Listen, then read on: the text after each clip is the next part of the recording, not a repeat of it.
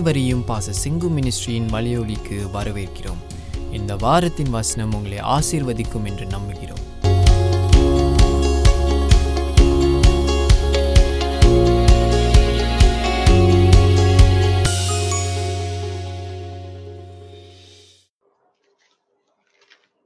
சங்கீதம் 118 இன்னைக்கு கொஞ்சம் பார்க்க போகிறோம். Psalms 118.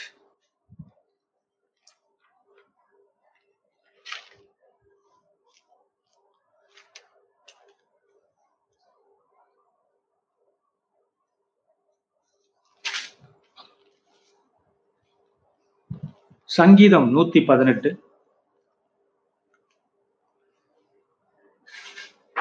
கர்த்தரை துதியுங்கள், அவர் நல்லவர், அவர் கிருபை என்றும் உள்ளது, அவர் கிருபை என்றும் உள்ளதென்று இஸ்ரவேல் சொல்வதாக. அவர் கிருபை என்றும் உள்ளதென்று ஆரோனின் குடும்பத்தார் சொல்வார்களாக. அவர் கிருபை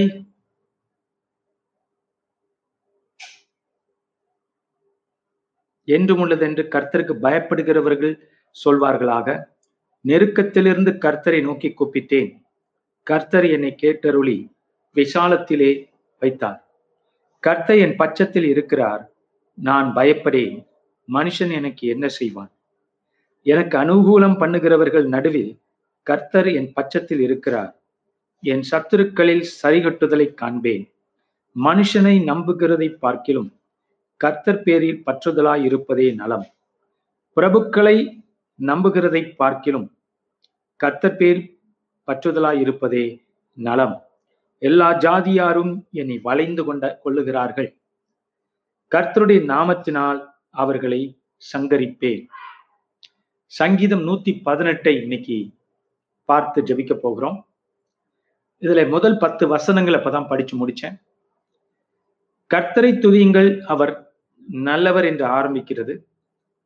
தேவனுடைய நன்மைகளை நினைக்கக்கூடிய ஒரு ஆரம்ப கட்டத்திலிருந்து சங்கீதக்காரன் தேவனுடைய நன்மையை தியானித்து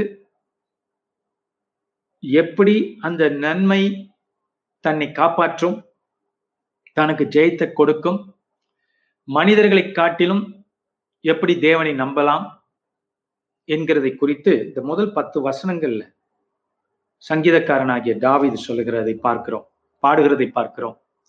சங்கீதம்னாலே, சங்கீத புஸ்தகங்கள்னாலே ஜெபம் புஸ்தகம், பாடல் புஸ்தகம் என்று அந்த காலத்து இஸ்ரேல் ஜனங்கள் நம்புகிற ஒரு காரியம், பயன்படுத்தின ஒரு காரியம். சோ இதை நான் பார்க்கும்போது, கர்த்தரை துதியுங்கள், அவர் நல்லவர், அவர் கிருபை என்றும் உள்ளது. தேவனை துதிக்க வேண்டிய காரியத்திலே நாம் அறிந்து கொள்ள வேண்டிய ஒரு முக்கியமான காரியம், ஏன் அவரை துதிக்கிறோம்னா, அவர் நல்லவர். தேவன் நல்லவர் என்று நம்ம நினைக்கும் போதுதான் நமக்கு துதிகள் நம் உள்ளத்திலிருந்து புறப்படுகிறது, வாழ்க்கையிலே புறப்படுகிறது. தேவன் நல்லவர் அப்படிங்கிறது நம்மளுக்கு, நம்ம சிந்தனையில, நம்ம மனசுல இறங்கும் பொழுது நாம் அவரை துதிப்பதற்கு அந்த வல்லமையும் அந்த ஞானமும் அந்த வழிகாட்டுதலும் நமக்கு கிடைக்குது. கர்த்தரை துதிங்கள், அவர் நல்லவர், அவர் கிருபை என்றும் உள்ளது. அவருடைய கிருபை என்பது நமக்கு அவர் கொடுக்கிற இரக்கம், கனம், நம்மளை ஆட்கொள்கின்ற அவருடைய நன்மைகள், இதெல்லாம் ஒரு கிருபையிலிருந்து வருகிறது. கிருபை என்றால் பழைய ஏற்பாட்டிலேயே அது ஆரம்பமாகிறது. ரொம்ப பேர் நினைக்கிறாங்க இயேசு கிறிஸ்து வந்த பிற்பாடுதான் கிருபை. இல்லை, இயேசு கிறிஸ்து ஆதியும் அந்தமுமாக இருக்கிறார், கடவுளாக இருக்கிறார், அவர் என்றென்றைக்கும் இருக்கிறவராக இருக்கிறார். அவருடைய கிருபை என்றும் உள்ளது என்று பார்க்கிறோம். அவர் கிருபை, சங்கீதம் 118 பார்த்து கொண்டிருக்கிறோம். முதல் சில வசனங்களை, கர்த்தரை துதிங்கள், அவர் நல்லவர், அவர் கிருபை என்றும் உள்ளது. அப்படி என்றால் நமக்கு தகுதி இல்லை, இருந்த பொழுதும் அவர் தம்முடைய இரக்கத்தையும் நன்மைகளையும் கிருபையாய் நமக்கு வழங்குகிறார் என்கிறது அந்த முதல் வசனம். இரண்டாவது, அவர் கிருபை என்றும் உள்ளதென்று இஸ்ரவேல் சொல்வதாக. அவர் கிருபை என்றும் உள்ளது என்று அது மாறாதது, அது மறைஞ்சு போயிடாது, அது எப்பொழுதும் அங்க இருக்கு நமக்கு. அப்ப அந்த இருக்கிற அந்த கிருபையை நாம் மறக்க கூடாது, அதை நம்ம சொல்லணும் அப்படின்னு இஸ்ரேல் ஜனம் அப்படிதான் சொல்வதாக என்று சங்கீதக்காரன் சொல்லுகிறான். இஸ்ரேல் நாடு சொல்லணும் அவர் கிருபை என்றும் உள்ளது என்று, அது மாறாதது, அது அழியாதது என்று இஸ்ரேல். ஏன் இஸ்ரேல் சொல்லணும்னா இஸ்ரேல் அதை அனுபவிச்சிருக்கு. நிறைய கட்டத்துல அவங்களுக்கு அந்த கிருபைக்கு தகுதியானவர்கள் இல்லாதபடி இருந்தார்கள், இருந்த பொழுதும் தேவன் அவர்களுக்கு கிருபை காட்டினார் என்று பார்க்கிறோம். அதனாலதான் நமக்கு அப்படித்தான் தேவனுடைய தன்மை என்னன்னா, அவர் நல்லவர், கிருபை உள்ளவர், அவர் மாறாதவர். அவரிடத்துல எப்ப வேணுமானாலும் நம்ம போய் திரும்ப திரும்ப நாம் கிருபை பெற்றுக்கொள்ளலாம் என்கிறதுதான் இது. ஏன்னா அவர் கிருபை என்றைக்கும் இருக்கிறது. அவர் கிருபை ஒரு நாளைக்கு இருந்து இன்னொரு நாளைக்கு இல்லாம போகிறது இல்லை, ஒரு நாளைக்கு பெருசா இருந்து ஒரு நாளைக்கு சின்னதாக போறதும் தெரியாது. தேவ கிருபை என்றென்றைக்கும் அப்படியே நமக்காக இருக்க போகுது அப்படிங்கிறத நீங்க பார்க்கிறோம். இஸ்ரேல் நிறைய நேரங்கள்ல இந்த யெகோவா கடவுளுடைய கிருபையை மறந்து போனாங்க, பயந்தாங்க, காரணம் பாவம் செஞ்சாங்க, பக்கத்தில் உள்ள ஜாதிகளுடைய மதங்களை பின்பற்ற ஆரம்பிச்சாங்க. அப்ப மறுபடியும் இஸ்ரேலுடைய தேவன் யார் என்பதை அறிந்து கொண்டார்கள். இப்படியாக சரித்திரம் போய்கொண்டே இருக்கிறது. குறிப்பா இஸ்ரேலுக்கு கிருபை என்னன்னு தெரியுது, ஏன்னா ஆண்டவர் இஸ்ரேல் மேல அவ்வளவு கிருபை கொட்டி இருக்கிறார். ரெண்டாவது பார்க்கிறோம், மூன்றாவது வசனத்துல பார்க்கிறோம், அவர் கிருபை என்றும் உள்ளது என்று ஆரோனின் குடும்பத்தார் சொல்வார்களாக. அப்ப ஆசாரிய குடும்பத்தை சேர்ந்தவர்கள், தேவனை அனுதினமும் சந்திக்கிறவர்கள், ஜபத்து மூலியமாகவும் ஆராதனை மூலியமாகவும் அதை ஈடுபடுகிறவர்கள். இத நீங்களும் நானும் சேர்த்துக்கலாம் நம்மள. We are people who are the priesthood of Jesus, priesthood to God. தேவனுடைய ஆசாரியர்களாக நீங்களும் நானும் இருக்கிறோம். சங்கீதம் 118 மூன்றாவது வசனம், ஆரோனின் குடும்பத்தார் சொல்வார்களாக, தேவனுக்கு ஊழியம் செய்கிறவர்கள் சொல்வார்களாக. ஆரோன் பாத்தீங்கன்னா சில நேரத்துல ஸ்திரமில்லாத ஒரு ஊழியக்காரனாக இருந்தான், இருந்தாலும் தேவ கிருபை அவனுக்கு சொந்தம் என்று பார்க்கிறோம். நான்காவது வசனம், அவர் கிருபை என்றும் உள்ளது என்று கர்த்தருக்கு பயப்படுகிறவர்கள் சொல்வார்களாக. தேவனுக்கு யாரெல்லாம் பயப்படுறாங்களோ, தேவனுக்கு பயப்படுறதுன்னா அவர் மேல கனம், அவர் மேல மிகுந்த கனம், அவர் மேல மரியாதை, அவரை ஆனர் பண்றது, கனப்படுத்துறது, இதெல்லாம் கொண்டவர்கள் தேவனுக்கு பயப்படுகிறவர்கள். ஞானத்தின் ஆரம்பமே கர்த்தருக்கு பயப்படுகிற பயமா நீதிமொழிகள்ல பார்க்கிறோம். அப்ப தேவனுக்கு நாம் பயந்தவர்களா இருக்க வேண்டும். அப்படி பயப்படுகிறவர்களுக்கு கிருபை வரும், கிருபை அவர்களுக்கு இருக்கிறது என்று பார்க்கிறோம். சோ அவர் கிருபையை என்றும் உள்ளது என்று, அவர் கிருபை என்றும் உள்ளது என்று கர்த்தருக்கு பயப்படுகிறவர்கள் சொல்வார்களாக. சொல்லட்டும், வாயை திறந்து சொல்லட்டும், வச்சுக்க வேண்டாம். ஆரோன் குடும்பத்தார் சொல்லட்டும், இஸ்ரேல் சொல்லட்டும், தேவனுக்கு பயப்படுகிறவர்கள் சொல்லட்டும், கர்த்தருடைய கிருபை எங்களுக்கு என்றும் இருக்கிறது என்று தேவனுடைய பிள்ளைகள் பறைசாற்றட்டும், சொல்லட்டும். நம்ம என்ன தெரியுமா சொல்றோம், உலகத்துக்கு தேவனுடைய கிருபை எங்க மேல இருக்கு, அது சொல்றதுக்கு நம்ம வெக்கப்படக்கூடாது, பயப்படக்கூடாது. உங்களுக்கு மட்டும் பெரிய கிருபையா, உங்களுக்கு மட்டும் கடவுள் உறுதுணையா இருக்கிறாரா, தேவன் பச்சபாதம் உள்ளவரா, இப்பெல்லாம் கேள்விகள் வரும். நீங்க தைரியமா சொல்லலாம், நீங்களும் என்னை போல அவர் அனுபவித்து பாருங்கள். அவர் உங்களுக்கும் கர்த்தருக்கு நீங்களும் பயப்படுங்கள், கர்த்தர் சொன்னதற்கு கீழ்ப்படியுங்கள், கர்த்தரை விசுவாசியுங்கள், உங்களுக்கும் என்ன வரும், தேவ கிருபை வரும் என்று நீங்க சொல்ல முடியும். அடுத்தது பார்க்கிறோம், நெருக்கத்திலிருந்து கர்த்தரை நோக்கி கூப்பிட்டேன், கர்த்தர் என்னை கேட்டருளி விசாலத்திலே வைத்தார். கிருபை என்ன செய்கிறது, நெருக்கத்திலிருந்து கர்த்தருக்கு பயப்படுறவர்களுக்கு, நெருக்கத்தில் இருந்தா கூட, கஷ்டத்தில் இருந்தா கூட, கர்த்தரை நோக்கி கூப்பிடும் போது கிருபை வந்து கேட்டருளி உங்களை கொண்டு போய் நெருக்கத்துல நீங்க இருக்கக்கூடாது, நீங்க விசாலத்துல இருக்கணும்னு சொல்லி உங்களை கொண்டு போய் ஆண்டவர் வைக்கிறார். இதை நீங்க அனுபவிக்க முடியும், நான் அனுபவிக்க முடியும் என்று பார்க்கிறோம். இந்த இடத்துல பார்க்கிறோம், கர்த்தர் நெருக்கத்திலிருந்து நம்மளை விடுவித்து விசாலமான இடத்துல கொண்டு போய் வைக்கிறார். அப்படின்னா என்ன அர்த்தம்னா, நெருக்கப்படுகிறோம்னா we are under pressure, we are under lots of things coming to press us. பிரஷருக்கு நம்ம விட்டு கொடுக்க வேண்டியதில்லை. we can cast off the spirits of stress. நாளை குறித்து கவலைப்படாதிருங்கள் என்று வேதம் சொல்கிறது, இயேசு சொல்கிறார். சோ நெருக்கத்துல நீங்க இருக்கிறத விட்டு, அந்த இடத்தை விட்டு நீங்க வெளியாகி விசாலத்துல வைக்க உங்களை கொண்டு போய் வைக்கக்கூடியவர் கர்த்தர். அதனால கர்த்தருடைய கிருபையை நீங்கள் தேடுங்கள், கர்த்தரை நோக்கி கூப்பிடுங்கள் என்று சங்கீதக்காரன் சொல்லுகிறார். 6ஆம் வசனம், கர்த்தரின் பட்சத்தில் இருக்கிறார், நான் பயப்படேன், மனுஷன் எனக்கு என்ன செய்வான். மனுஷனை கண்டு நம்ம அலற வேண்டியதில்லை, பயப்பட வேண்டியதில்லை. நம்மை இக்கட்டுல கொண்டு போய் நிறுத்தி இருக்கிற மனிதர்களை கண்டு நம்ம நல்லதான் இருப்போம், நம்ம சும்மாதான் இருப்போம். நம்மளை கொண்டு போய் ஒரு நெருக்கத்துல மனுஷங்க நிப்பாட்ட சான்ஸ் இருக்கு. அதை நம்ம ஏற்றுக்கொள்ளாதபடிக்கு கர்த்தரை நோக்கி பார்த்தோம்னா வசனம் சொல்லுகிறது, நெருக்கத்திலிருந்து விசாலமான இடத்திலே தேவன் நம்மை கொண்டு போய் சேர்ப்பார்.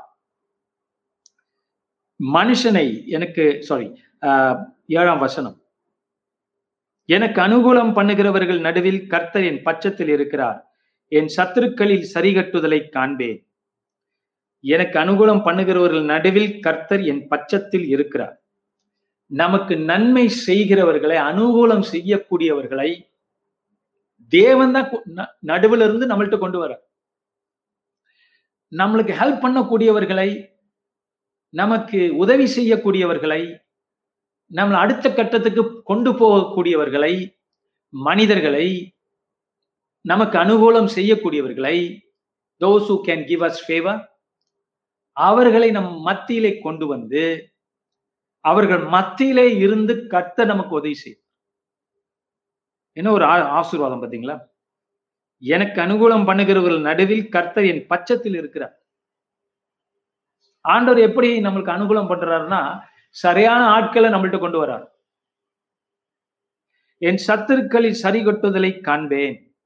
அப்பொழுது நமக்கு எதிராக வரக்கூடிய எல்லா ஆயுதமும் வாய்க்காமல் போகும். அவர்கள் எல்லாம் நம்மளுக்கு எதிராக பின்னப்பட்ட வலைகள் உடைக்கப்படும், நாம் காப்பாற்றப்படுவோம் என்று சங்கீதக்காரன் இதை அனுபவபூர்வமா உணர்ந்திருக்கிறான். அடுத்தது பாத்தீங்கன்னா, மனுஷனை நம்புகிறதை பார்க்கிலும் கர்த்தர் பேரில் பற்றுதலாயிருப்பதே நலம். மனுஷனை நம்புறதை காட்டிலும், மனுஷனை வச்சுதான் தேவன் நிறைய நேரங்களில் நமக்கு உதவி செய்வார். ஆனா நம்ம நம்பிக்கை, நமக்கு உதவி செய்யற மனிதர்கள், எஸ் நன்றியுள்ளவர்களா இருக்கிறோம். இன்னொரு கட்டத்துல அவர்களை கொண்டு வந்தவர் கர்த்தர் என்று மறந்து போகாம, மனுஷனை நம்புகிறதை பார்க்கிலும் கர்த்தர் பேரில் பற்றுதலாய் இருக்கிறது. இல்லையா, இந்த மனுஷன் நம்மளுக்கு, அதாவது கடவுளை இல்லாம மனுஷனை பார்க்கிறோம் தவறு என்று இங்க இடத்துல பார்க்கிறோம். ஆனா கடவுள் கொண்டு வந்து நம்மளுக்கு உதவி செய்ய மனிதர்களும் உண்டு என்று முதல் வசனத்திலே பார்த்துட்டோம். சோ மனுஷனை நம்புகிறதை பார்க்கிலும் கர்த்தர் பேரில் பற்றுதலா இருப்பதே நலம். அப்ப எது நலம், எது நல்லது? தேவன் மேல் அன்பு செலுத்துவது. இக்கட்டத்துல இருந்தாலும் நெருக்கத்துல இருந்தாலும் தேவனுக்கு முன்பாக நாம் அன்பு செலுத்தி கொண்டு இருப்போம் என்று பார்க்கிறோம். சங்கீதம் 118 8ஆவது வசனத்தை பார்த்து கொண்டிருக்கிறோம். பிரபுக்களை நம்புகிறதை பார்க்கிலும் கர்த்தர் பேரில் பற்றுதலாய் இருப்பதே நலம். பிரபுக்கள்னா ஒரு சொசைட்டில, ஒரு கம்யூனிட்டியில டாமினா இருக்கிறோம், பெரிய ஆட்கள். இந்த பெரிய ஆட்களை நம்புகிறதை பார்க்கிலும், அல்லேலூயா, நம்ம பெரிய ஆட்களை சம்டைம் போய் பார்க்கிறோம். ஆனா அவங்க மத்தியில கர்த்தர் நம்மளுக்கு உதவி செய்கிறார் என்று நாம் மறந்து போகக்கூடாது. அந்த பெரிய ஆட்களை நம்புகிறதை பார்க்கிலும் பிரபுக்களை, அதிகாரம் உள்ளவர்களை, சட்டம் இயற்றக்கூடியவர்கள், அவர்களை நம்புகிறதை பார்க்கிலும் கர்த்தர் பேரில் பற்றுதலாய் இருப்பதே நலம் என்று சங்கீதக்காரன் சொல்லுகிறான். எது நல்லதுன்னு பார்க்கிறான். அப்ப இந்த பகுத்து உணர்கிற அறிவு, இந்த ஞானம், இதுவே கர்த்தருக்கு பயப்படுகிற ஞானம் இந்த நீதிமொழிகளை பார்க்கிறோம் இல்லையா. அடுத்தது பார்க்கிறோம், எல்லா ஜாதியாரும் என்னை வளைந்து கொள்கிறார்கள், கர்த்தருடைய நாமத்தினால் அவர்களை சங்கரிப்பேன். இந்த தாவீது ராஜா, அவனை சுற்றி அவ்வளோ ஜாதிகள் வளைந்து கொள்கிறார்கள். இந்த தாவீதை முறியடிக்க வேண்டும், இந்த தாவீது ராஜாவுடைய வம்சத்தை முறியடிக்க வேண்டும். அவனுடைய சிங்காசனம் அவனுடைய சிங்காசனத்திலிருந்து அவனை அப்புறப்படுத்த வேண்டும், இஸ்ரேலை பிடிக்கணும் என்று சொல்லி எல்லா ஜாதியாரும், அப்படின்னா சுற்றி உள்ள எல்லா ஜாதியாரும் டிஃப்ரெண்ட் காலகட்டத்துல இஸ்ரேல் அட்டாக் பண்ணிட்டு இருந்தாங்க. எல்லா ஜாதியாரும் என்னை வளைந்து கொள்ளுகிறார்கள், கர்த்தருடைய நாமத்தினால் அவர்களை சங்கரிப்பேன். அவன் வீராதி வீரன், கர்த்தரை நாமத்தை பயன்படுத்தி கர்த்தருடைய நாமத்தினாலே அவர்களை சங்கரிக்கிறார். நம்முடைய காரியமா அப்படித்தான். நமக்கு எதிராக புறப்படுகிற சேனைகள் உண்டு, ராஜாக்கள் உண்டு. இந்த ராஜாக்களை நாம் முறியடிக்க வேண்டும். நான் பார்த்திருக்கிறோம், அதுல ஒரு ராஜா, தி கிங் ஆஃப் பிரைட், பெருமையின் ராஜா. இவனை நம் தேவனுடைய நாமத்தினாலே நாம் சங்கரிப்போம், நாம் தேவனுக்கு முன்பாக தாழ்மைப்படுவோம். அப்பொழுது கர்த்தர் நம்மளை உயர்த்துவார். அந்த நம்முடைய தாழ்மையும் கர்த்தர் நம்மளை உயர்த்துகிற உயர்வும் தான் பெருமையின் ராஜாவை கீழே தள்ளும். சோ கர்த்தருக்கு முன்பாக நீங்களும் நானும் தாழ்மைப்படுவோம், அது பெருமையின் ராஜாவை கீழே தள்ளும் என்று நான் சொல்லுகிறேன். அது போல பல ராஜாக்கள் உண்டு, நோய்களை கொண்டு வரக்கூடிய ராஜாக்களா உண்டு. நான் ஆவிகளை பேசுகிறேன். அவைகளை நம்ம முறியடிக்கணும்னா கட்டாயம் நாம் சங்கரிப்போம். நான் அந்த தைரியம் வேண்டும், அந்த நம்பிக்கை வேண்டும். நாம் ஜெயத்தை பெற்றுக்கொள்ள போகிறோம், நமக்கு விசுவாசம் உண்டு. இந்த இடத்துல பாருங்க, எல்லா ஜாதியாரும் என்னை வளைந்து கொள்கிறார்கள், கர்த்தருடைய நாமத்தினால் அவர்களை சங்கரிப்பேன் என்று சொல்லுகிறான் சங்கீதக்கார். என்னை சுற்றிலும் வளைந்து கொள்கிறார்கள், கர்த்தருடைய நாமத்தினால் அவர்களை சங்கரிப்பேன் என்று திரும்ப சொல்லுகிறான். 2 தடவை சொல்றான் தாவீது. அவன் சொல்றான், நான் ஜெயிப்பேன் கர்த்தருடைய நாமத்தினாலே, என்னுடைய நாமத்தினால் அல்ல, இயேசுவின் நாமத்தினாலே நான் முறியடிப்பேன். ஒரு கட்டத்துல அப்போஸ்தல நடவடிக்கையில சில பேர் போனாங்களாம் பிசாசுகளை விரட்டுறது. ஆனா அவங்களுக்கு இயேசுவையும் தெரியாது, பவுலையும் தெரியாது. சும்மா பூந்து அடிச்சு பவுல் செய்யற ஊழியத்தை பார்த்துட்டு காப்பி அடிச்சுக்கிட்டு சில பிசாசுகளை விரட்டுறதுக்கு சில வீடுகளுக்கு போயிருக்கிறார். அந்த பிசாசுகள் என்ன செஞ்சிருக்கு, இவங்களை அடிச்சு துரத்திருக்கு. அப்ப அந்த பிசாசுகள் என்ன சொல்லியிருக்குன்னா, இயேசுவே எங்களுக்கு தெரியும், பவுலையும் எங்களுக்கு தெரியும், நீங்க யாருடான்னு சொல்லி விரட்டி அடிச்சு, உங்களை தெரியாது.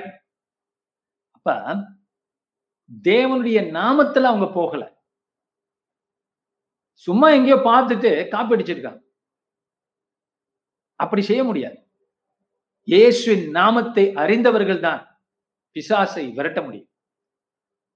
அப்ப நீங்களும் நானும் அந்த இயேசுவின் நாமத்தை அறிந்திருக்கிறோம். அவைகள் நம்முடைய சத்தத்துக்கு செவி கொடுக்கின்றன. எப்படி இயேசுகிட்ட எல்லா பிசாசுகளும் போய், அவர் போன அந்த கெடாரன்ஸ் அந்த ஏரியால எல்லா பிசாசுகளும் ஓடியா, அந்த இயேசுவே காலத்துக்கு முன்பாக வந்து விட்டீரே அப்படின்னு கதறாங்க. அப்ப இயேசு அறிஞ்சிருக்கிறார். அது போலதான் நீங்களும் நானும் இயேசுவை அறிந்தவர்களாய் நாம் பிசாசுகளை துரத்தும் போது, அதான் சங்கீதக்காரர் சொல்லலாம், என்னை சுற்றிலும் வளைந்து கொள்கிறார்கள், என்னை சுத்தி இருக்கிறாங்க என்றாலும் நான் என்ன செய்வேன், கர்த்தருடைய நாமத்தினால், என்னுடைய நாமத்தினால் அல்ல, அவன் கர்த்தருடைய நாமத்தை அறிந்திருக்கிறான். அதனால சுத்தி இருக்கிற எல்லா ஆப்போசிஷனும் அவனுக்கு கீழ்ப்படி, உங்களுக்கு கீழ்ப்படி. இயேசுவின் நாமத்தினாலே அசுத்த ஆவிகள், கொல்லாத காரியங்கள் உங்களுக்கு கீழ்ப்படி. காரணம், இயேசுவின் நாமம் உங்களுக்கு கொடுக்கப்பட்டிருக்கிறது. இயேசுவின் நாமம் உங்களுக்கு கொடுக்கப்பட்டிருக்கிறது. இந்த இடத்துல பாட்டு இருக்கிறோம், என்னை சுற்றிலும் வளைந்து கொள்கிறார்கள், கர்த்தருடைய நாமத்தினால் அவர்களை சங்கரிப்பேன். போன வாரத்துல நான் ஒரு பகுதியை உங்களுக்கு காமிச்சேன், யோபின் புஸ்தகம் 5ஆம் அதிகாரத்துல. நீங்கள் தேவனை அறிந்தவர்களாய் இருக்கும்போது, சர்வ வல்லவரோடு நீங்கள் நடமாடும் போது, இந்த பூமியில் உள்ள பட்சிகள், இந்த பூமியில் உள்ள கற்கள் கூட உங்களோட உடன்படிக்கை செஞ்சுக்கும். அப்போ உங்களுக்கு எதிராளிகள் கூட உங்களுக்கு பாதகம் செய்ய முடியாது. தேவனோட பிள்ளைகளுக்கு தப்பு பண்ண முடியாது. ரொம்ப பேருக்கு இந்த சீக்கிரம் தெரியும், வேலை இடத்துலயோ வீட்டுலயோ எங்கேயோ ஊழியத்திலையும் பிசாசுகள் உங்களுக்கு ஒன்றும் பண்ண முடியாது. இயேசுவை காலை பிடிக்கதான் வந்தாங்க. அது போலத்தான் நீங்கள் இயேசுவின் நாமத்தை அறிந்தவர்களா இருக்கபடினால உங்களுக்கும் தேவனுக்கும் உடன்படிக்கை இருக்கிறதுனால பிசாசுகள் உங்களை தேடி உங்க சொல் பேச்சு கேட்டு அவைகள் ஓடும். அதான் சொல்றாங்க, பாருங்க, என்னை சுற்றிலும் வளைந்து கொள்கிறார்கள், கர்த்தர் நாமத்தினால் அவர்களை சங்கரிப்பேன். என்ன தைரியத்தெல்லாம் சொல்றான் இந்த இடத்துல? இது மனுஷ தைரியம் அல்ல, இது ராஜாக்களுடைய சொந்த தைரியம் கிடையாது, இது யெகோவா தேவனுடைய அந்த ரகசியத்தை அறிந்த மனிதன் தாவீது. கொலாயத்தை கீழே தள்ளவனா இல்லையா சின்ன வயசுல? அந்த தாவீது அவன் யெகோவாவுடைய வல்லமை அறிந்திருக்கிறான். தேவனுடைய சக்திகளை அறிந்த ஒரு மனிதன், தேவனோட வல்லமைகளை அறிந்த ஒரு மனிதன், பரிச்சயம் கொண்ட மனிதன்.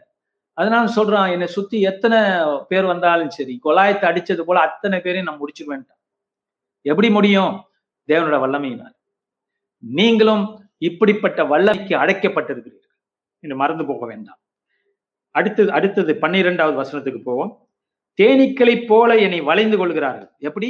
தேனீக்களை போல அவனுக்கு பிரச்சனைகள், எதிர்ப்புகள்.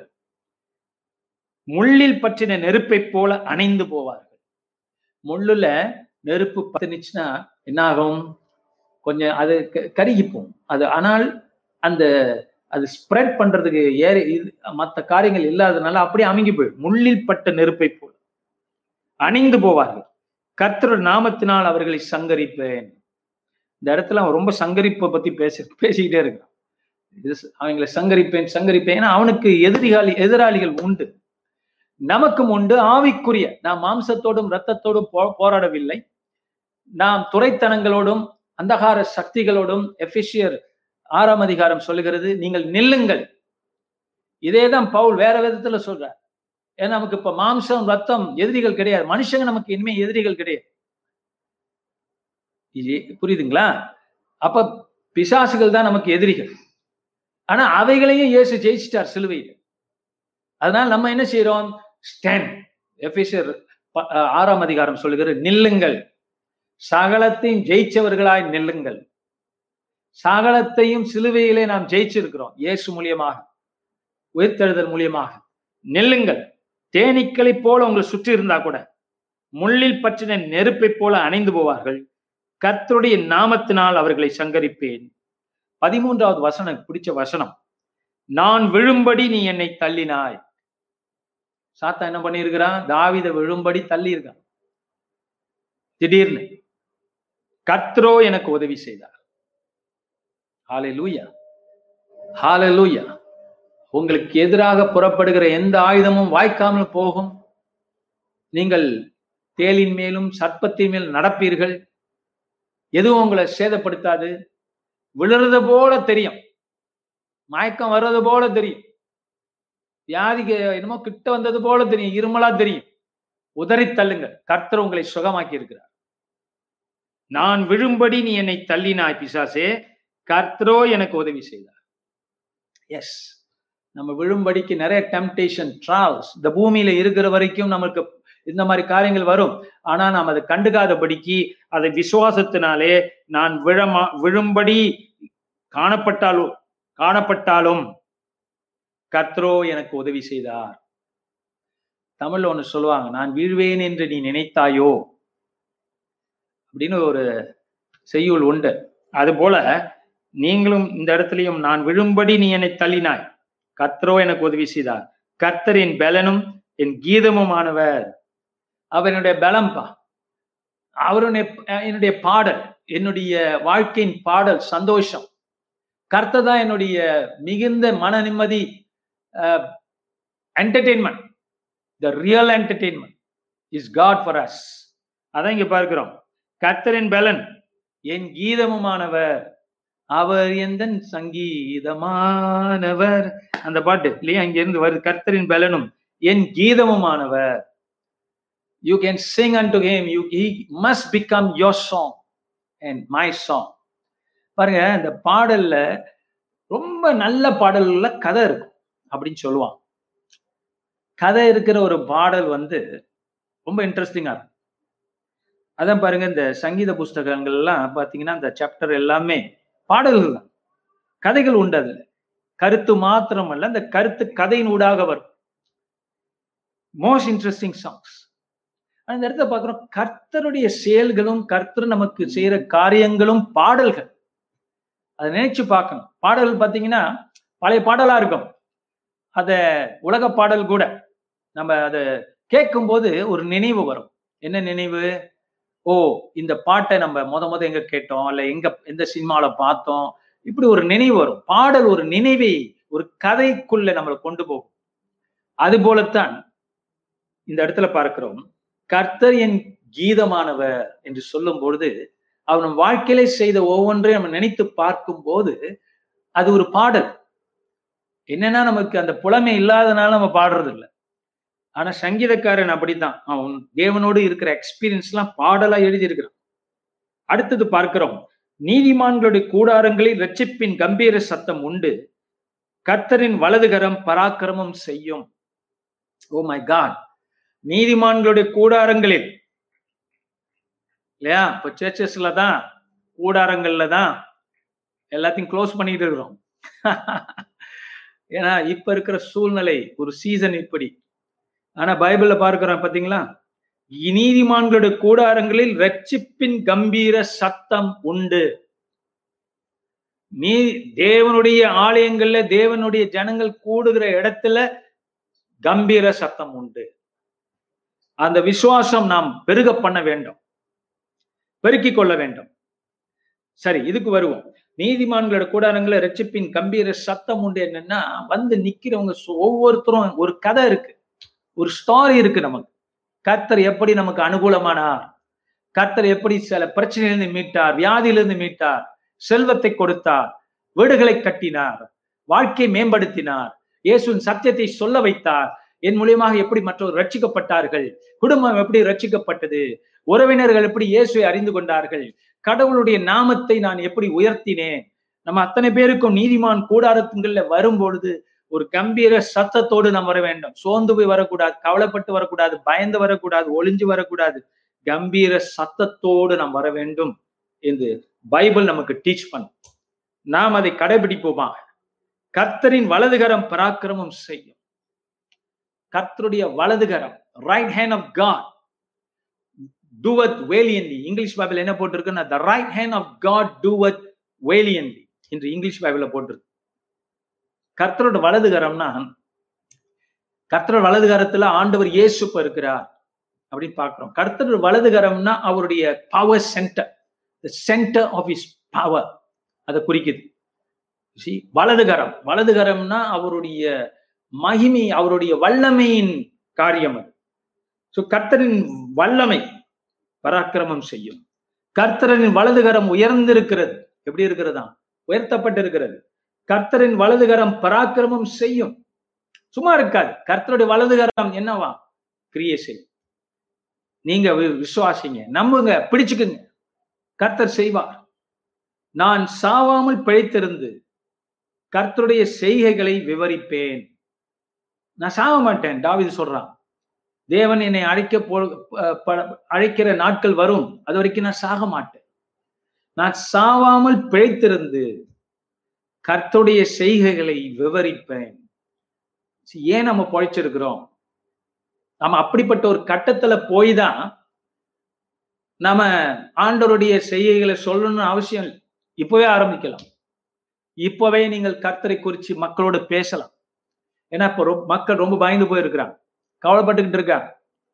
ஆனா நான் ஒரு நல்ல செய்தியை சொல்லுகிறேன். பைபிள்ல நல்ல செய்தி உண்டு. உலகத்துல நமக்கு நல்ல செய்தி வர்றது மாதிரி தெரியல, ஆனா பைபிள்ல நமக்கு நல்ல செய்தி உண்டு. சங்கீதக்காரன் சொன்னா பாருங்க, நான் சாவாமல் பிழைத்திருந்து, க்ளோரி டு காட், கர்த்தருடைய செய்கைகளை விவரிப்பேன். அப்படி என்றா என் வாய் பேசும் இல்லையா? நான் சாக மாட்டேன். பொழைச்சிட்டு நான் போயிட்டு என்ன செய்வேன்? வாயால ஆண்டவருக்கு குறிச்சு, என் காலால நடந்து, என் வாயால பேச போறேன் அநேகருக்கு. இந்த உறுதிமொழியை கர்த்தருடைய ஜனங்கள் எடுப்பது நல்லது. பாருங்க, ஆண்டவர் பூமியை ஒரு தத்தளிப்புக்குள்ள கொண்டு போய் இருக்கிறார், விட்டு இருக்கிறார். அவர் அனுமதி இல்லாம எதுவும் நடக்காது. அவர் சித்தம் அல்ல, அவருடைய பூரண சித்தம் கிடையாது. அவர் நல்லவர், கிருபை உள்ளவர். ஆனால் மனிதனுடைய பாவங்கள் பூமியை தடுமாறச் செய்கிறது. மனிதனுடைய கொடுமைகள் பூமியை இப்படிப்பட்ட சீக்க வரும்படிக்கு வைக்குது. அது மட்டும் இல்ல, ஆண்டவர் கடைசி காலத்துல வாதை வரும்னு சொல்றாரு. ஏன் பூமி கெட்டு போனதுனா அப்ப நீங்களும் நானும் பூமியிலே நீதிமான்களாக நிற்கிறோம். ஆபிரகாமை போல சோதோம் கோமோராவுக்கு ஆபிரகாம் ஜெபித்தான். ஆனா அவனுடைய உயிரும் அவனுடைய வாழ்க்கையும் கர்த்தர் அவனுக்கு உத்தரவாத, அவனுக்கு நம்பிக்கை, அவனை பத்தி அவனுக்கு கவலை இல்லை. கர்த்தர் அவனை பாதுகாப்பார் என்ன நம்பிக்கை இருந்துச்சு, விசுவாசம் இருந்துச்சு. ஆபிரகாம் தன்னுடைய கடவுள் இன்னார் என்று அறிந்திருந்தார். தாவீதை போல அவர் கிருபை என்றும் உள்ளது என்று ஆபிரகாம் அறிந்திருந்தார். அப்ப என்னங்க செஞ்சாவன்? சோதோம் கோமோராவுக்காக ஜெபிச்சான். அதுதான் கர்த்தர் நம்மையும் அந்த பாதையில தான் கர்த்தர் உங்களையும் என்னையும் நீதிமான்களையும் நடத்தி கொண்டிருக்கிறார். இத நம்ம இந்த பூமி ஒரு தத்தளிப்புல போய்கொண்டிருக்கிறது, ஒரு புரியாத ஒரு காரியத்துல போய்கொண்டிருக்கிறது. ஆனால் இது என்ன நோக்கம்? அநாதி தீர்மானத்தின் பிரகாரம் ஆண்டவருடைய அன்றாட நடவடிக்கை பத்தி பேசல, ஆண்டவர் அநாதி தீர்மானத்தின் பிரகாரம் அவரோட டீப் கவுன்சில் அதன் பிரகாரம் கர்த்தர் இந்த பூமியை அசைக்கிறார், பூச்சக்கரத்தை அசைக்கிறார். மனிதர்கள் அவரை நோக்கி பார்ப்பார்கள். கடவுள் ஒருத்தர் உண்டு, மனிதனுடைய பெருமைகள்லாம் போச்சு. பணக்காரனும் வியாதிப்படுகிறான், ஏழையும் வியாதிப்படுகிறான். பிரைம் மினிஸ்டரோட மனைவிக்கும் சீக்கு, சாதாரண ஆட்களுக்கும் சீக்கு என்று பார்க்கிறோம். குறிப்பா அந்த டிராவல் பண்றவங்களுக்கு கொஞ்சம் சீக்கு அதிகம், ஏழை தொழிலாளிகளுக்கு கொஞ்சம் குறைவு. கர்த்தர் பாருங்க அதுலயும் கிருபையா இருக்கிறார். எப்படியெல்லாம் ஆண்டவர் கிரியை செய்யறாரு இந்த பூமியில பாத்தீங்களா? ஒரு தேசத்திலிருந்து ஒரு தேசத்துக்கு அவ்வளவு சீக்கிரம் நோய் பரவுது. அப்ப இதை கண்டு பூமியில் உள்ள குடிகள் கடவுள் உண்டென்றும் தெய்வம் உண்டென்றும் அவர் நல்லவர் என்றும் அவர் கிருபை நிறைந்தவர் என்றும் நாம் ஆராதிக்கிற தேவனை நோக்கி அவர்கள் பார்த்தார்கள் என்றால் அவர்களுக்கு ரட்சிப்பு நிச்சயம், அவர்கள் விடுதலை நிச்சயம். அதான் வேதம் நமக்கு சொல்லிக் கொடுக்கிற காரியங்கள். நான் சாவாமல் பிழைத்திருந்து கர்த்தருடைய செய்கைகளை விவரிப்பேன், மனுஷனுக்கு எடுத்து சொல்லுவேன் இவர் யார் என்றும் இவருடைய உன்னதமான கிருபை என்னதென்றும் சொல்லும்படிக்கு கர்த்தர் நம்மளை அழைத்திருக்கிறார். 18ஆம் வசனம், கர்த்தரை என்னை வெகுவாய் தண்டித்தோம், என்னை சாவுக்கு ஒப்பு கொடுக்கவில்லை. தாவீது சில காரியங்களை உணர்ந்திருக்கிறான். இந்த சங்கீதம் 118 தாவீது ஒரு காரியத்தை உணர்ந்திருக்கிறான். கர்த்தர் என்னை வெகுவாய் தண்டித்திருக்கிறார். அந்த தேவன் சுத்திகரிப்பை நீதிமான்கள் கூடாரத்துலதான் ஆரம்பிக்கிறார். அவருடைய பிள்ளைகளை அவர் சுத்திகரிக்கிறார். ஆனால் சாவுக்கு ஏதுவாக அல்ல, சிச்சைக்காக. தகப்பன் நம்மளை சிச்சிக்கிறது போல தேவன் நம்மளை டிசிப்ளின் படுத்துறார். அதை தாவீது உணர்ந்துதான் சொல்றான், கர்த்தர் என்னை வெகுவாய் தண்டித்தும். அவன் அது நல்லதுன்னு நினைக்கிறான். ஏன்னா ஆண்டவர்கிட்ட கண்டிப்பு பெறுறது பெட்டர். காரணம், அவர் ஒரு தகப்பனுடைய இருதயத்தை கொண்டவர். ஒரு தகப்பன் தன் பிள்ளைகளுக்கு இறங்குகிறது போல அவர் தாவீதுக்கு இறங்கி இருக்கிறார், நமக்கும் இறங்குகிறார். அதனால யார் கையில அகப்பட்டாலும் பரவாயில்ல, கர்த்தர் கையில அகப்படுறது பெட்டர். அவர் நம்மளை இலகுவாய் சாவு கோப்பு கொடுக்காம நீ அடுத்த வசனம் பார்ப்போம். நீதியின் வாசல்களை திறவுங்கள், நான் அவைகளுக்குள் பிரவேசித்து கர்த்தரை துதிப்பேன். தேவனுடைய வாசஸ்தலங்கள் எப்படிப்பட்டது? வாசல்கள் கொண்டது. அந்த வாசல்களுக்கு பேர் நீதியின் வாசல்கள். Glory to God. அது மனித நீதிகள் அல்ல. நமக்கு பாத்தீங்கன்னா இந்த உடன்படிக்கையில வந்திருக்கிற நமக்கு, ஆபிரகாம் உடன்படிக்கையில வந்திருக்கிற நமக்கு நீதி தேவை.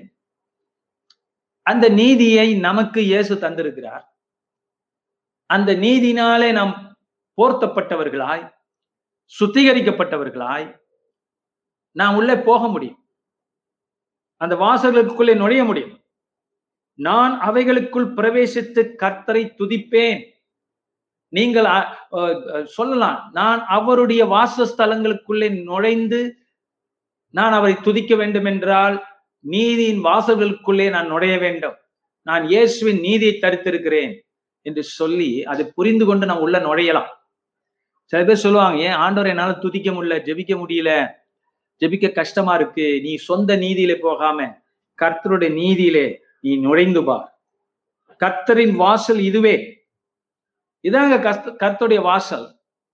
கர்த்தருடைய வாசல் எது? அவருடைய நீதி. ஏன் நான் அடிக்கடி நீதியை பத்தி பேசுறேன், கிருபையை பத்தி பேசுறேன்? இயேசுடைய நீதியை நம்ம அறிஞ்சுக்கிட்டாதான் நம்ம விட்டு போக முடியும்.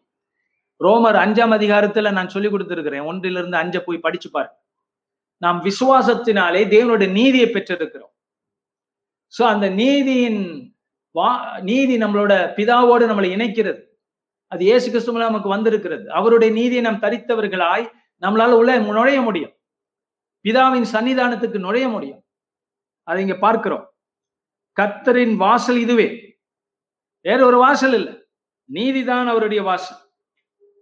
அவர்கிட்ட மறைக்க முடியாது. பாவத்தை அறிக்கை பண்ணி கர்த்தருடைய நீதியை தரித்தவர்களாய் நாம் உள்ளே நுழைய முடியும். நீதிமான்கள் இதற்குள் பிரவேசிப்பார்கள். நமக்கு ஒரு வழி உண்டுங்க, உலகத்துக்கு உலகம் அறியாத ஒரு வழி உண்டு, அது நீதியின் வழி. அதனாலதான் நமக்கும் உலகத்துக்கும் ஒரு வித்தியாசம் உண்டு. உலகத்தில் உள்ள ஜனங்களுக்கும் இந்த வழி அவங்களுக்கு தெரியாது, உங்களுக்கு தெரியும். இந்த நீதியின் வழியை நாம் கற்றுக்கொண்டு உங்களுக்கு இருக்கு. நீங்க செய்யற ஜபங்கள் கேட்கப்படுது, அதை நீங்க விசுவாசிக்கணும். இந்த நீதியை பெற்றுக்கொள்ள புரிஞ்சு கொள்ளணும். உங்களுக்கு கொடுக்கப்பட்ட நீதியை நீங்க புரிஞ்சுக்கணும். அடுத்தது பார்க்கிறோம், இந்த பூமியில உங்களுக்கு நீதி இல்லாட்டினாலும் கர்த்தருடைய நீதி உங்களுக்கு இருக்கு என்று நான் சொல்லுகிறேன், அடிச்சு சொல்றேன். சில பேர் இந்த பூமியில எனக்கு எதையும் சாதிக்கக்கூடிய ஒரு வழி கிடைக்கலையே, கர்த்தருக்கு முன்பாக போ, சாதிக்க முடியாததை சாதிக்கும்படிக்கு கர்த்தருடைய நீதி உனக்கு தரிப்பிக்கப்பட்டு அந்த நீதி என்னன்னு நீ புரிஞ்சுக்கிட்டேன்னா நீ உள்ள வாசலுக்குள்ள நுழையலாம், இதுவே வழி என்று கர்த்தர் சொல்லுகிறார். அடுத்தது பார்க்கிறோம், நீர் எனக்கு செவி கொடுத்து எனக்கு ரட்சிப்பாய் இருந்தபடியால் நான் உம்மை துதிப்பேன். Glory to God. சங்கீதக்காரன் என்ன சொல்றான்? நீர் எனக்கு செவி கொடுத்து, you have listened to me, O God. You have answered my prayer. அதனால நான் என்ன செய்ய போகிறேன்? நான் உம்மை துதிப்பேன். 22வது வசனம், வீடு கட்டுகிறவர்கள் ஆகாதென்று தள்ளின கல்லே மூளைக்கு தலைக்கல்லாயிற்று. இப்ப தாவீது என்ன பண்ணுகிறான்? வரப்போகிற மேசியாவை குறிச்சு பேசுறான், வரப்போற கிறிஸ்துவ பத்தி இங்க பேசுகிறான். இந்த வசனங்கள் வந்து புதிய ஏற்பாட்டுல சுட்டப்படும் மறுபடியும். அது பார்க்கிறோம், வீடு கட்டவர்கள் ஆகாது என்று தள்ளின கல் இயேசு. ஆனா புதிய தேவாலயத்துக்கு இந்த கல்லே மூளைக்கல்லாயிற்று என்று பார்க்கிறோம். சாரி, இந்த கல்லே தலைக்கல்லாயிற்று, மூளைக்கு தலைக்கல் ஆயிற்று. இது இன்னொரு நாளைக்கு பார்ப்போம், தொடர்ந்து போவோம். அது கர்த்தராலே ஆயிற்று, அது நம்முடைய கண்களுக்கு ஆச்சரியமாய் இருக்கிறது. எப்படி தள்ளப்பட்ட இயேசு, சிலுவையில் அடிக்கப்பட்ட இயேசுதான் தலைக்கல், உயர்த்தப்பட்டிருக்கார். இந்த புதிய ராஜ்யத்துக்கு, புதிய வானத்துக்கும் பூமிக்கும் அதிபதி இவர்தான். He is the one. And அது கர்த்தராலே ஆயிற்று, அது நம்முடைய கண்களுக்கு ஆச்சரியமாய் இருக்கிறது. உயிர்த்தெழுதல் நம்மளுக்கு ஆச்சரியமா இருக்கிறது. இந்த ராஜ்யத்துக்கு நாம் வந்திருக்கிறோம்னு ஆச்சரியமா இருக்கிறது. பாவிகளாகிய நீங்களும் நானும் இந்த சாவை அவர் ஏற்றுக்கொண்டு, இங்க பார்த்தோம் தாவீது சொல்லுகிறான், அவனுடைய பாவத்துக்காக அவன் தண்டிக்கப்பட்டான். ஆனா இந்த நீதி எப்படிப்பட்டது? நம்முடைய பாவத்துக்காக இயேசு தண்டிக்கப்பட்டு நாம் விடுதலையாக்கப்பட்டு இப்பேற்பட்ட பாக்கியத்துக்கு சொந்தக்காரர்கள் ஆக்கப்பட்டிருக்கிறோம். நம் பாவம் புண்ணியம் அல்ல, இயேசு செய்த புண்ணியங்கள் நம்மளை காப்பாற்றி இருக்கிறது என்று பார்க்கிறோம். 24, இது கர்த்தர் உண்டு பண்ணின நாள், இதிலே களி கூர்ந்து மகிழ கடவோம். This is the day the Lord has made. Rejoice and be glad in it. இல்லையா? இதை பாடலாக பாடிக்கொண்டிருக்கிறோம். இந்த நாள், அப்ப தாவீது ஒரு நாளை பார்த்திருக்கிறான், இந்த புதிய நாளை பார்க்கிறான். பழைய நாள் அல்ல, ஒரு புதிய நாள். அந்த புதிய நாள் எப்படிப்பட்டது? கர்த்தர் உண்டு பண்ணினது. அதிலே அவன் பார்க்கிறான், அந்த நாள் வந்து கொண்டிருக்கிறது. அந்த நாளிலே களி கூர்ந்து மகிழ கடவோம். காரணம், கர்த்தர் எல்லாவற்றையும் செய்து முடித்திட்டார். மூளைக்கு வீடு கட்டுவர்களுக்கு வேணான்னு சொன்ன கல்லு தலைக்கல்லா அடிச்சு எல்லாமே திருப்பி போடப்பட்டது என்று அவன் முன்னோக்கி காண்கிறான். ஞான கண்களினாலே பார்க்கிறான். இது கர்த்தர் உண்டு பண்ணினால் இதில் களி கூர்ந்து மகிழ கடவோம் என்ற சத்தம் அவனுக்கு ஒலிக்கிறது. 25வது வசனம், கர்த்தாவே ரட்சியும், கர்த்தாவே காரியத்தை வாய்க்க பண்ணும். இது நல்ல ஒரு ஜெபம். கர்த்தாவே ரட்சியும், கர்த்தாவே காரியத்தை வாய்க்க பண்ணும் என்ற தாவீது இந்த இடத்துல ஜெபிக்கிறான். கர்த்தருடைய நாமத்தினாலே வருகிறவர் சோஸ்தரிக்கப்பட்டவர். கர்த்தாவே இதை வாய்க்க பண்ணும். நான் செய்கிறது தேவ ராஜ்யத்துக்கு என்று செய்கிறேன். நான் முதலாவது தேவனோட ராஜ்யத்தின் நீதியின் தேடுற ஆண்டவரே, நான் உன்னுடைய சித்தத்தை செய்ய ஆயத்தமா இருக்கிறேன் என்று நீங்கள் தேவனை நோக்கி கூப்பிடும் பொழுது, கர்த்தாவே ரட்சியும், கர்த்தாவே காரியத்தை வாய்க்க பண்ண ஒரு ஜபத்தை நான் இந்த இடத்துல சொல்லணும் விரும்புகிறேன். கர்த்தாவே ரட்சியும். ரட்சிக்கப்படாத உங்களுடைய உறவினர்கள், நண்பர்கள், இவர்களுக்காக நீங்க தேவனிடத்துல ஜெபிக்கலாம், கூப்பிடலாம். கர்த்தாவே இவர்களை ரட்சியும் ஐயா, இவர்களை காப்பாற்றும், காரியத்தை வாய்க்கப்பண் என்று நீ கூப்பிடும் பொழுது நீ மட்டுமல்ல அவர்களும் ரட்சிக்கப்படுறதுக்கு உன்னுடைய ஜபம் ஒரு தூண்டுதலா இருக்க போகிறது, பூமியில் ஒரு அசைவா இருக்க போகிறது. இந்த இடத்துல அடுத்தது பார்க்கிறோம், கர்த்தருடைய நாமத்தினாலே வருகிறவர் சோஸ்தரிக்கப்பட்டவர். கர்த்தருடைய ஆலயத்திலிருந்து உங்களை ஆசிர்வதிக்கிறோம். கர்த்தருடைய நாமத்துல வருகிறவர்கள் யாரா இருந்தாலும் சரி ஆசிர்வதிக்கப்பட்டவர்கள். இந்த வசனம் இயேசுவையும் குறிக்கிறது. அவர் கர்த்தருடைய நாமத்தை சுமந்து வந்தார், பிதாவின் நாமத்தை சுமந்து வந்தார். பிதா என்ன செய்கிறாரோ அதை பார்த்து நானும் செய்கிறேன் என்று சொன்னார். கர்த்தருடைய நாமத்திலே வந்தவர் சோஸ்தரிக்கப்பட்டவர். ஜெருசலத்து நகரத்திலே அந்த கழுதையின் மேல் அவரு சென்ற போது கர்த்தருடைய இந்த வசனத்தை சொல்லி பேசினார்கள். காரணம், இந்த சங்கீதம் 118 பூரா இந்த ராக்காலங்கள்ல பலியிடுறதுக்கு முன்பாக பாடப்படுகிற ஒரு சங்கீதம். அப்ப இயேசு உள்ளே நுழையும் போது ஒரு மாற்றம் வரப்போகிறது. மேசியாவுடைய சங்கீதம் இது. மேசியா வருகிறார், இஸ்ரவேலை ஆளப்போகிறவர் வருகிறார் என்று மக்கள் எதிர்பார்ப்பை வைத்து அடக்கி வைத்திருந்த சங்கீதம் இது. அதனாலதான் இயேசு ஜெருசலத்தின் வீதிகளை நடந்த போது இந்த சங்கீதத்தை பாடினாங்க. கர்த்தருடைய ஆலயத்திலிருந்து உங்களை ஆசிர்வதிக்கிறோம். Glory to God. நம்ம கர்த்தருடைய ஆலயத்துல இருக்கிறோம், ஆனா வெளியாட்களை பார்த்து நான் உங்களை ஆசிர்வதிக்கிறோம். You and I are the priests of God. ஏன்னா ஆசாரியர்கள் தேவ ஆலயத்தில் நின்று கொண்டு தேவனை சேவிப்பார்கள். அப்புறம் திரும்பி வெளி உலகத்தை பார்த்து வெளி உலகத்தை ஆசீர்வதிப்பார். அதான் இதோடைய அர்த்தம். அடுத்தது பார்க்கிறோம், கர்த்தர் நம்மை பிரகாசிப்பிக்கிற தேவனாய் இருக்கிறார். பண்டிகை பலியை கொண்டு போய் பலிபீடத்தின் கொம்புகளில் கயிறுகளால் கட்டுங்கள் என்று சொல்கிறார். கர்த்தர் நம்மை பிரகாசிப்பிக்கிற தேவனாய் இருக்கிறார். He is our light. You see, அவர்தான் அந்த வெளிச்சம். இயேசு சொன்னார், நானே வெளிச்சமாய் இருக்கிறேன். இந்த சங்கீதத்தை அப்படியே நிறைவேற்றினவர் இயேசு. யோவானை ஒப்பிட்டு நீங்க படிக்கும் போது உங்களுக்கு புரியும். யோவான் 7ஆம் அதிகாரம் 8ஆம் அதிகாரத்தை பார்த்தீங்கன்னா இதே அவர் சொல்றார், நானே உலகத்துக்கு வெளிச்சம் என்று சொல்கிறார். இந்த 27ஆம் வசனத்தை அவர் நிறைவேற்றுகிறார். கர்த்தர் நம்மை பிரகாசிப்பிக்கிற தேவனாய் இருக்கிறார். ஏன்னா அந்த பண்டிகையில என்ன பண்ணுவாங்கன்னா உள்ளுக்கு இருக்கிற லைட் எல்லாம் ஆஃப் பண்ணிடுவாங்க. அப்ப அந்த ஒரு குறைவான வெளிச்சத்துல, எல்லாத்தையும் ஆஃப் பண்ண மாட்டாங்க, குறைவான வெளிச்சத்துல அவர்கள் அந்த பண்டிகை ஆசரிக்கும் போது ஒரு டான்ஸ் ஆடுவாங்க அந்த இடத்துல, ஆம்பளைங்களாம் சேர்ந்து. அப்ப இந்த பண்டிகை பலி, ஏன்னா பலி செலுத்தப்பட போகிறது. அப்ப இயேசு அந்த கட்டத்தெல்லாம் நானே வெளிச்சம் சொல்றார். நீங்க வெளிச்சம் இல்லைன்னு நினைக்காதீங்க, நானே வெளிச்சம் என்று சொல்லுகிறார்.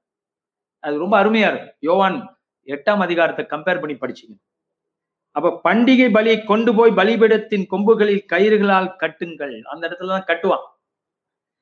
அடுத்த வசனம், நீர் என் தேவன், நான் உம்மை துதிப்பேன். நீர் என் யெகோவா, நான் உம்மை உயர்த்துவேன் என்று சொல்லுகிறார்.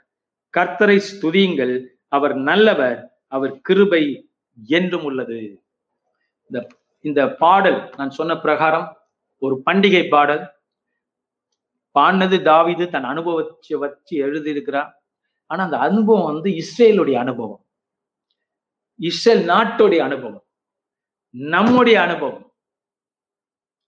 இப்படியாக இந்த ஆவியானவர் கொடுத்த அந்த பாட்டு பெரிதாகிக்கிட்டே இருக்கு, பெருசாகிக்கிட்டே இருக்கு, எல்லாரையும் இணைக்கக்கூடியதாக. அந்த காலத்தில் இருந்த தாவீதும் இஸ்ரேலையும் நம்மையும் இணைக்கக்கூடிய சங்கீதமாக இது இருக்கிறது. இதை புரிஞ்சுக்கிட்டு நம்ம படிக்கும் போது எவ்வளவு பெரிய ஒரு ஆசீர்வாதம் இந்த இடத்துல பார்க்கிறோம். அவர் நம்மளை பிரகாசிக்க பண்ணுகிறார் என்று நாம் மறந்து போக கூடாது. பலிபீடத்துல பலிகளை போய் கட்டுங்கள், கயிறுகளால் கட்டுங்கள் சொல்லப்பட்டு இயேசு சிலுவையிலே கட்டப்பட்டார். இந்த வசனமும் இயேசுதான் குறிக்குது.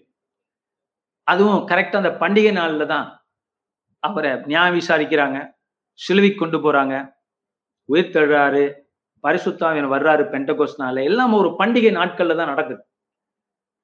அதுக்காக தான் இந்த சங்கீதம். நீர் என் தேவன், நான் உம்மை துதிப்பேன், நீர் என் தேவன், நான் உம்மை உயர்த்துவேன். சிலுவையில இயேசு கடைசி வரைக்கும் பிதாவை உயர்த்தினார், பிதாவை விட்டு கொடுக்கல. அவர் பாவத்துக்கு கொஞ்சம் கூட இடம் கொடுக்கல. நம் பாவங்களுக்காய் அவர் மரித்து உயிர்த்தெழுந்தார் என்று பார்க்கிறோம். கர்த்தரை துதியுங்கள், அவர் நல்லவர், அவர் கிருபை என்றும் உள்ளது என்று தேவன் இயேசு சிலுவையில கடைசி வரைக்கும் அதை நம்பினார். அதுக்கு பிரதிபலனாக கர்த்தர் அவரை உயிரோடு எழுப்பி உங்களுக்கும் எனக்கும் தேவனாக அவர் காணப்படுகிறார், கர்த்தராக இருக்கிறார். இந்த பூமியுள்ள சகல ராஜ்யத்துக்கும் அவர் அதிபதியாக்கப்பட்டிருக்கிறார் என்று பார்க்கிறோம். சாத்தான் நம்மளை விட தள்ள குட்டினான், ஆனா கர்த்தரோ நம்மளை உயர்த்தி இருக்கிறார். இயேசுவை சாத்தான் மரணத்துக்குள்ள கொண்டு போனான், ஆனா தேவனும் அவரை உயர்த்தி இருக்கிறார். அதான் இங்க பார்க்கிறோம். நான் விழும்படி நீ என்னை தள்ளினாய், கர்த்தரோ எனக்கு உதவி செய்தார். சோ இந்த குரல் தாவீதின் குரல் மட்டுமல்ல, மேசியாவின் குரல், இயேசுவின் குரல், ஆவியானவரின் குரல். உங்களுக்கும் நீங்களும் நானும் ஆராதிக்கிற தேவனுடைய கிருபையின் குரல்.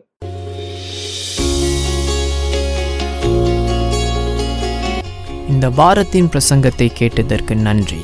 மீண்டும் வெவ்வேறு செய்திகளை கேட்க pastorsenguministries.com என்ற இணைய பக்கத்திற்கு செல்லலாம். அடுத்த வாரம் உங்களை பாஸ்டர் செங்கு மினிஸ்ட்ரியில் சந்திப்போம்.